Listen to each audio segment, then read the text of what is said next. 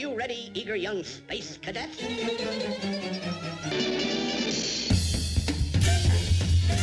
Meep, meep. I call a pussy cat.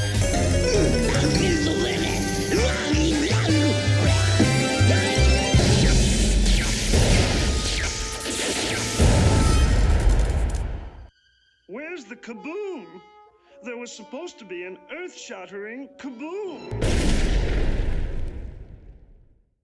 Hello and welcome to Of Course You Realize This Means Podcast. I'm your host, Jonathan Graves, and with me today is another Looney Tunes aficionado and a big fan of celebrity culture from the 40s, I would say. I would say that that is completely fair. Okay. Yeah.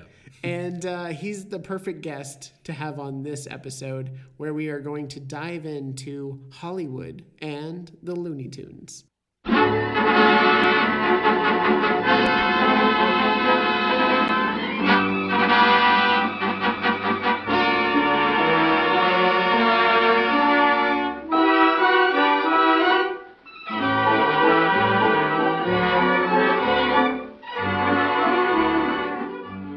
Welcome to the show, Matt Jacobs. Hello.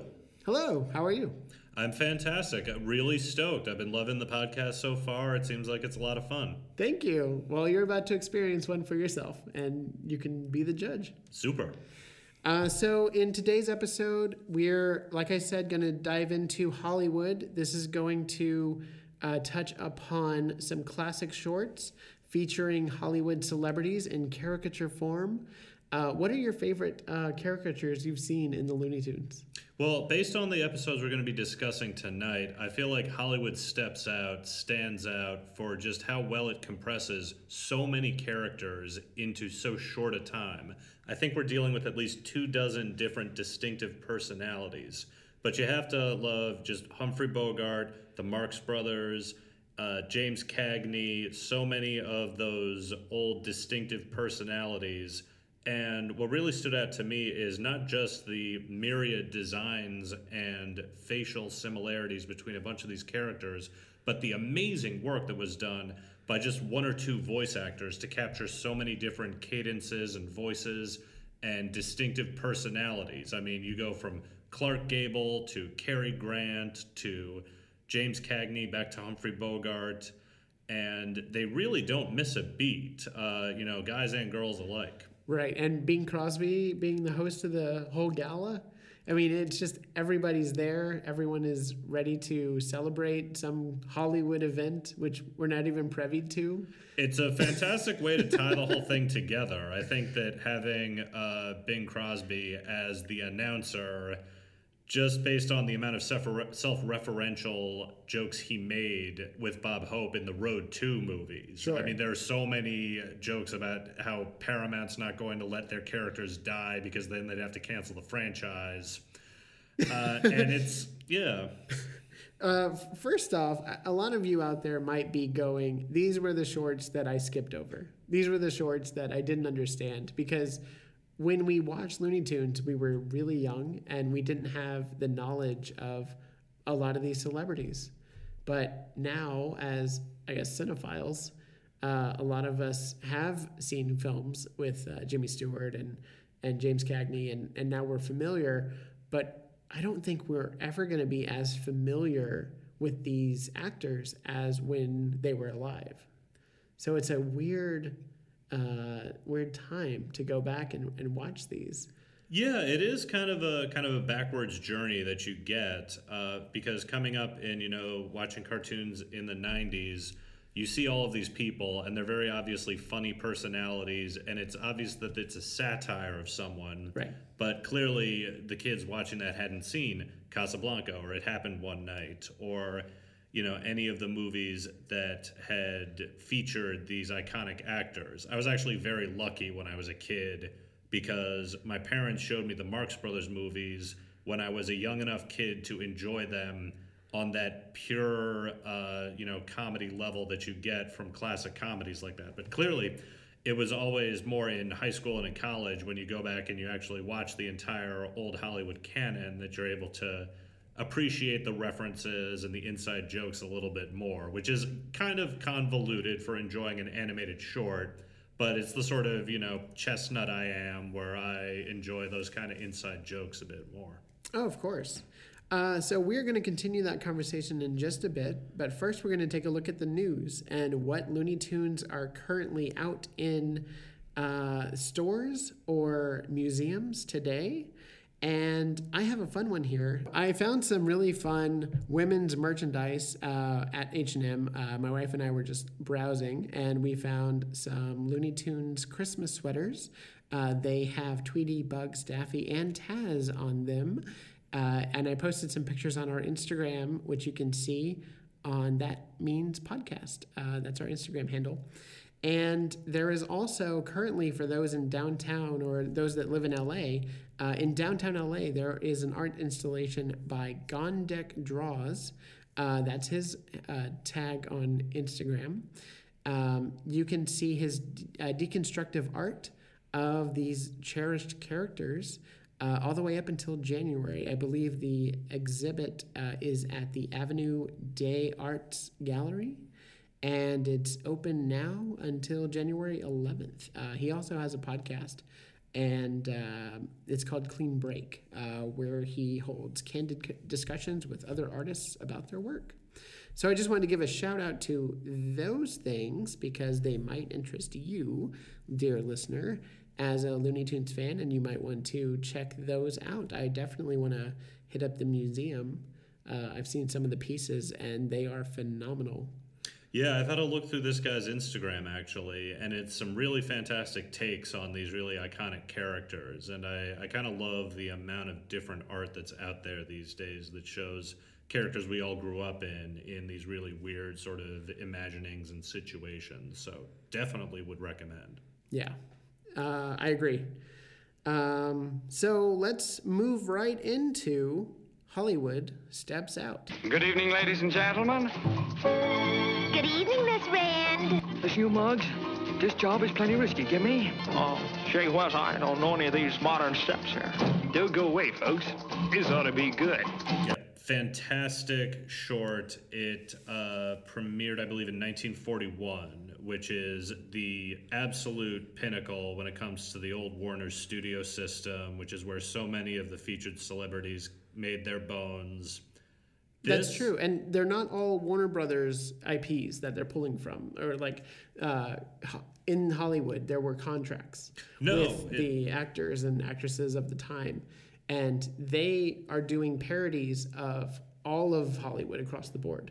Yeah, and it was this very interesting time in uh, Hollywood culture in general where the movie stars, even more so than today, which is kind of a crazy thing to think about, they were the reason that people went to the box office. There were diehard uh, Dorothy Lamour fans, there were diehard Humphrey Bogart fans.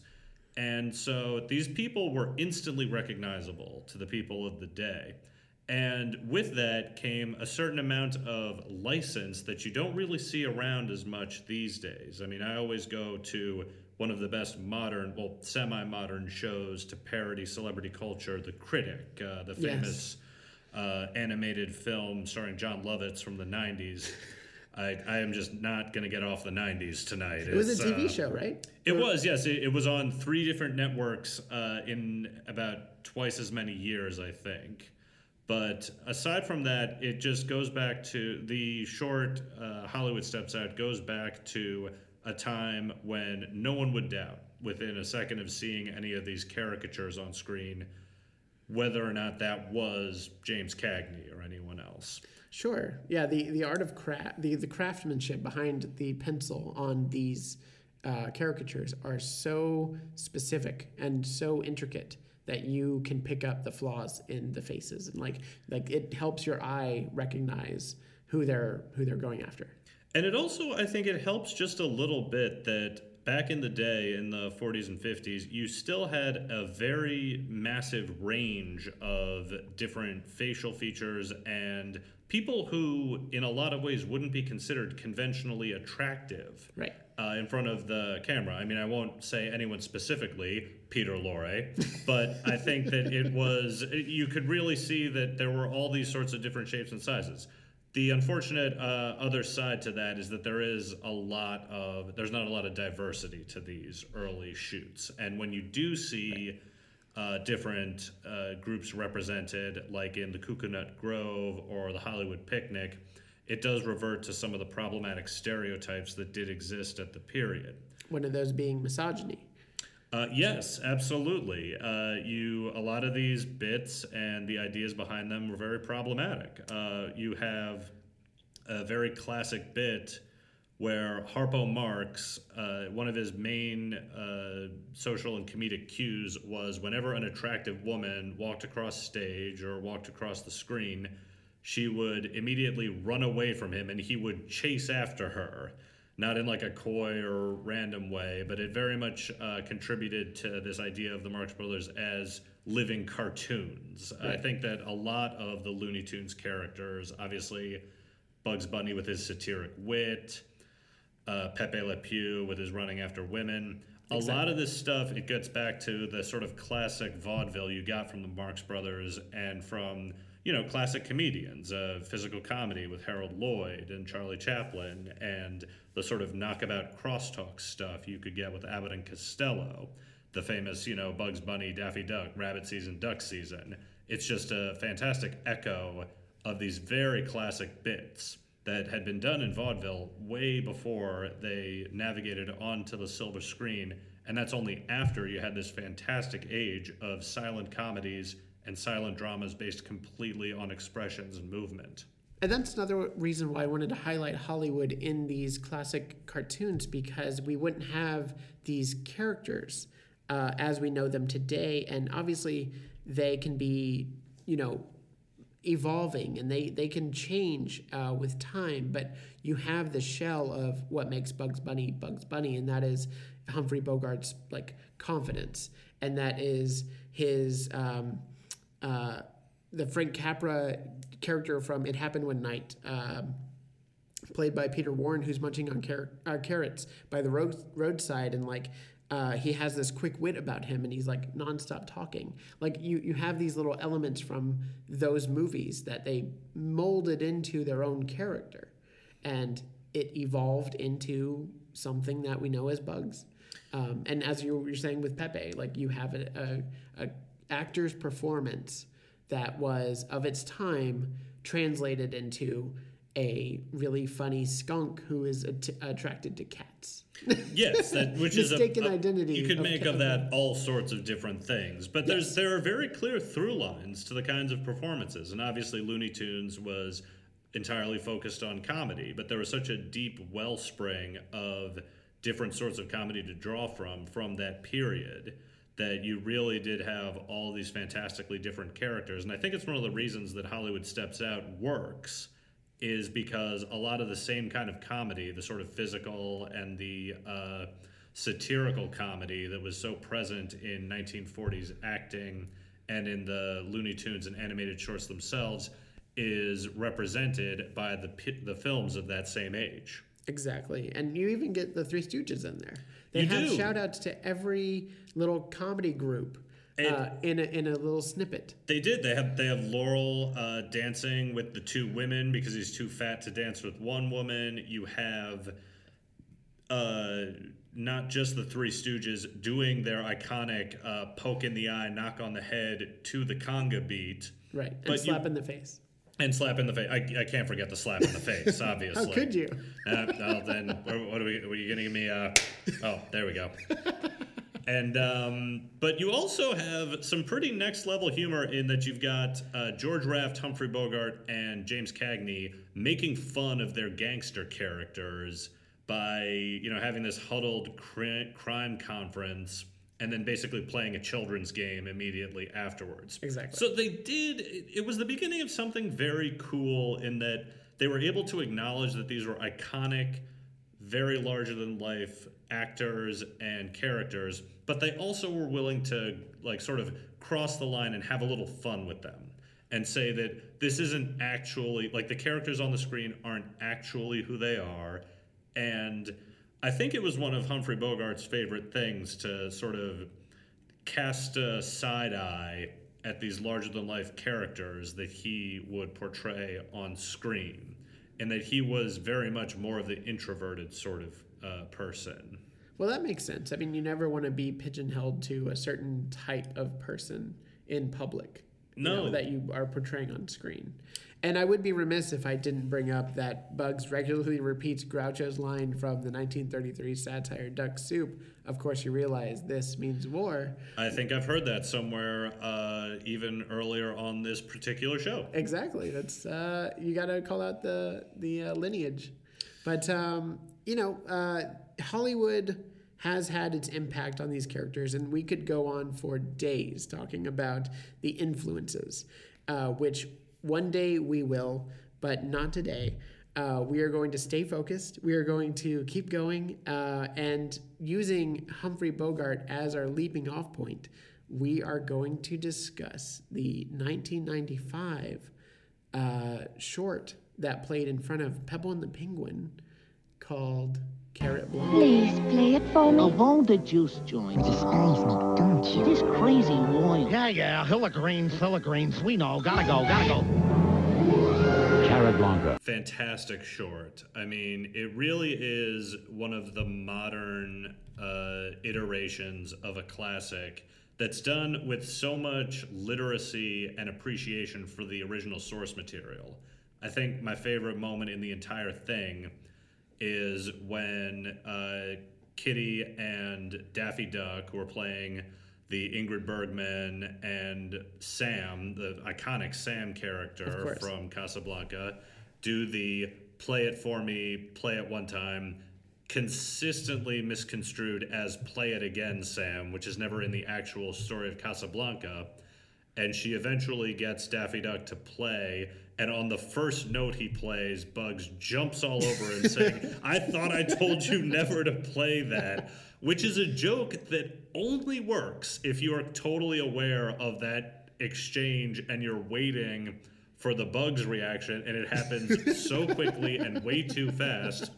And I really like it because it does use the source material and it assumes that you've seen not only Casablanca, but probably a few parodies of it because it's such an iconic movie and it's been parodied so many times. Exactly. And it's that parody that is so well done here, especially where even if you're a kid, you think it's funny, even if you don't know what the context is. And if you do know the context, it's even funnier. And if you haven't watched Casablanca, highly recommend it. And then watch Carrot Blanca, and then you'll pick up on these nuances that they have. And obviously, like the iconic lines that they have that are undercut by comedy. There's the scene where Bugs is telling Kitty bye and she won't amount to a hill of beans, and Sylvester breaks in and goes, Hill of greens, hill of greens, we know, we gotta go. oh yeah, it, it has so much fun with the fact that it's so it's such a well-known piece of material. I actually had so much fun coming back and revisiting this because it's honestly it's been at least a decade since I've thought about this one in particular. oh, same. But I definitely saw it when I was a kid. I remember so many of the over-the-top reactions and the she did it, she did it, uh, Hill of Greens, Greens. Uh, we know about it. And one of the things I loved about revisiting this short after so much time is kind of second guessing everything. Like when Sylvester walks in playing the Paul Henreid role, I thought to myself, well, why didn't they put Pepe Le Pew in there? And then when Pepe comes in 10 seconds later, I thought, oh, of course, because he's Inspector Renault, and that's the most inspired piece of casting in the short. Because he's, he's perfect. He's a lascivious, uh, sybaritic, corrupt official, which is, of course, what uh, Pepe Le Pew would be. Of course. Uh, in the In the world of Casablanca. in the North African version of the Looney Tunes. But overall, and it's perfect. Uh, Yosemite Sam as a fascist has all sorts of fantastic undertones to it. It's got a, a Especially today. it's think. Not to get political, but whoa. Well, it's got a fantastically joking ending, eh, but it really is just a. It, it, it's a celebration and a satire at the same time. I think that there's a very Mel Brooks quality to it, where it's only someone who absolutely loves the original source material can lampoon it in such a, uh, a phenomenal way. I, in I a really think it's way, true. in Yes, an admiring so. way. Yeah, I would agree with that. I never put Mel Brooks with this short, but you hit the nail on the head with that. That is a fantastic comparison. I think it's the way that he, you know, he does parodies of stuff like Robin Hood and Star Wars in Robin Hood Men in Tights and uh, Spaceballs. And the Uh, Looney Tunes are really good about adapting those types of new comedy styles into their shorts. Um, and this is a perfect example. Those were the hit of the days. Like uh, Robin Hood Men in Tights had come out, what, five years before this? Like around 1990? Yeah, yeah. It, it uh, the thing. I think one of the things, the reasons that we have new Looney Tunes shorts even today, is that these are characters that you can graft almost any kind of archetypical character or pop culture hit or you know new idea onto and while still maintaining that sort of core level of comedy. I mean if you could take it all the way back to the sort of archetypical characters you'd see in shakespeare or something like that but i'm sure that's a completely different episode. We will get there. I Okay, really, I I- really want to do Shakespeare and Looney Tunes. that i honestly i i want to show up if just to listen to that one because that sounds that, that sounds like a really fun one. I, I will try to uh, have you in here for when we have that discussion on Shakespeare. But first, we are going to talk about the new characters in the world of mayhem, which are directly from that short we were just discussing, Carrot Blanca. We have, and I will go through these individually because there are three. This is the first campaign where we've ever had three new characters, which I'm really excited about. Uh, Kitty Kete. That is the Penelope. Yes, this is the uh, Looney Tunes interpretation of the Ingrid Bergman character, uh, the one that uh, classically drives Humphrey Bogart to drink and drives Bugs Bunny to the carrot juice. to the carrot juice. Such a sad Because of, place. 'cause of course it's a juice joint that she walks into. It uh, it's classic. Of course. Uh, so she is an epic character, and she is a supporting role uh, who lives in the WB studios at the Cafe Ole Americain. Uh, she has a friendship with all Bugs Bunny tunes and a skill, uh, friendship skill with all outlaws. Um, her skill set includes wrathful appeal, tearful appeal, sway the room, desperate whack, claws out, and natural gifts, which I believe she has. um, so that is that is a really fun character, and I'm really glad that we are getting something so directly pulled from the Looney Tunes canon into the game. Like that's really exciting.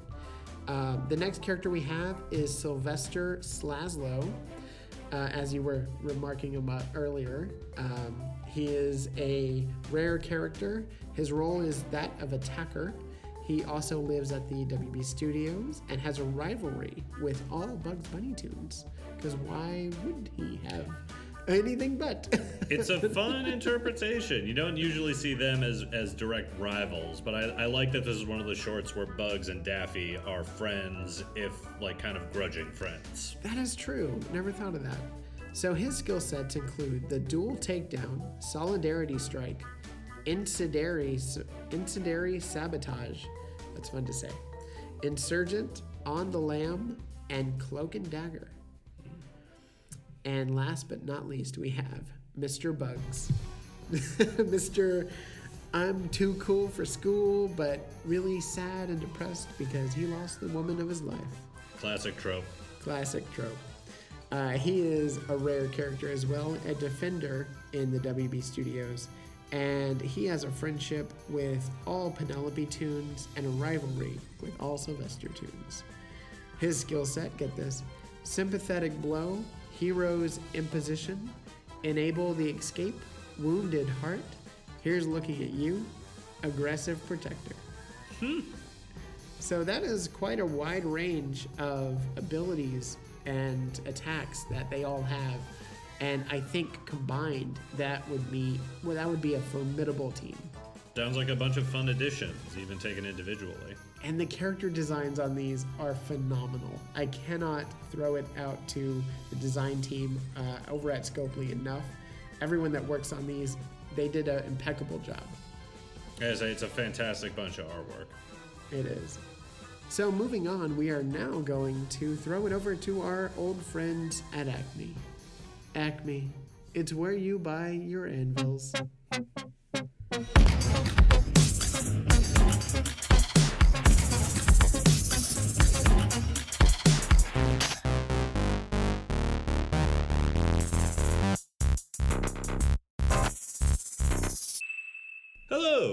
Have you ever been in a conversation where someone else has gotten one over on you? Have you thought of the perfect quip or rejoinder days or even weeks afterwards? Well, fear no more. Your friends at Acme, the American company, are here to help with the Acme Requipper, an individualized time machine built specifically so you can travel back in time and get in that remark just in time. Hello, sir. I have been questioning my relationship with my friend ever since this joke went terribly bad, and I would like a, a do over.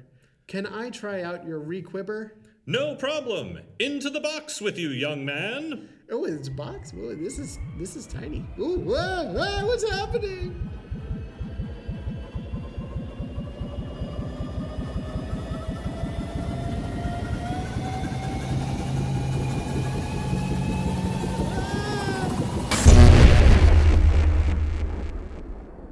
And then I said, That's what she said.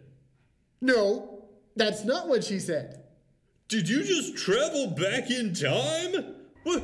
Why did you use that for this?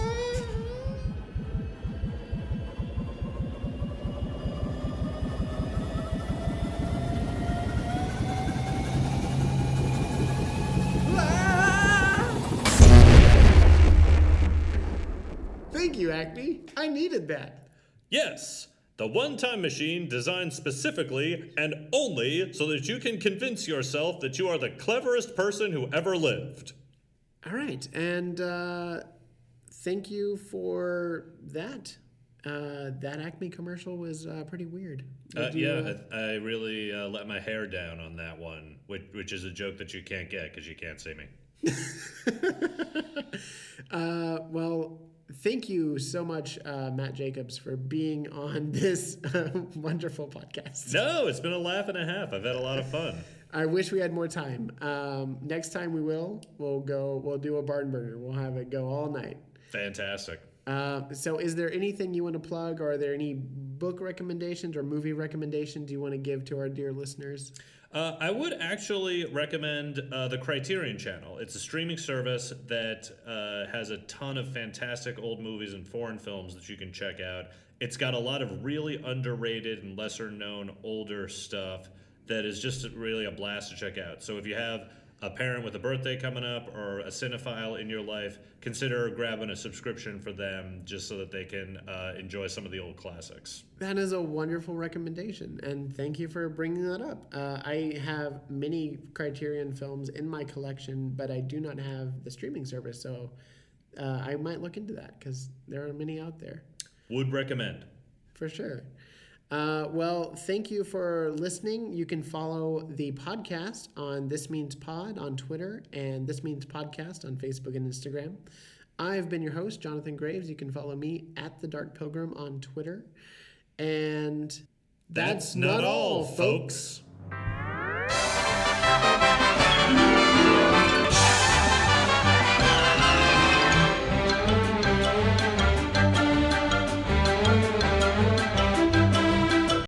Pardon me, but could you help out a fellow American who's down on his luck? Hit the road!